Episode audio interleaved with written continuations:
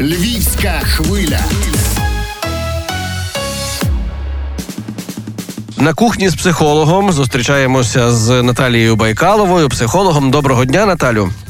Доброго дня, Володко. Минулої програми ми говорили про апатію, про такий стан ем, вялості, коли нічого не хочеться. Але буває стан ще гірший, коли нічого не хочеться, а ти при тому переживаєш. Якась тривога, якась незрозуміла е, така напруженість від ем, е, того всього, що ти не розумієш, що відбувається, що буде далі, і так далі. З тривогою як боротися? Це така річ, яка просто виснажує колосально. Та тривога дуже дорого коштує нашому організму. Це так.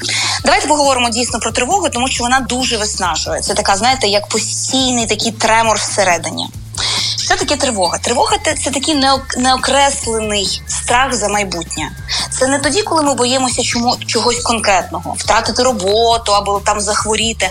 А коли ми переживаємо майже за все, ми не знаємо, як це буде, і це нас вводить в такий стан такої ажитації. Ажитація така тривожна активність. Ми ми переживаємо, е, не розуміючи за що ми переживаємо. так? Абсолютно, абсолютно.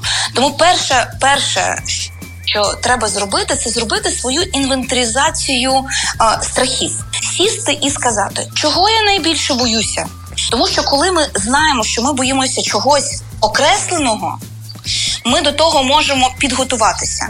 Я потім можу себе спитати, що я можу зробити, чи все це взагалі в моїх силах, щоб цього не сталося. Як uh-huh, як uh-huh. можу запобігти? Або якщо це станеться, станеться, що я буду робити тоді? Чи настільки це катастрофічно? А тобто, чим це загрожує? Так.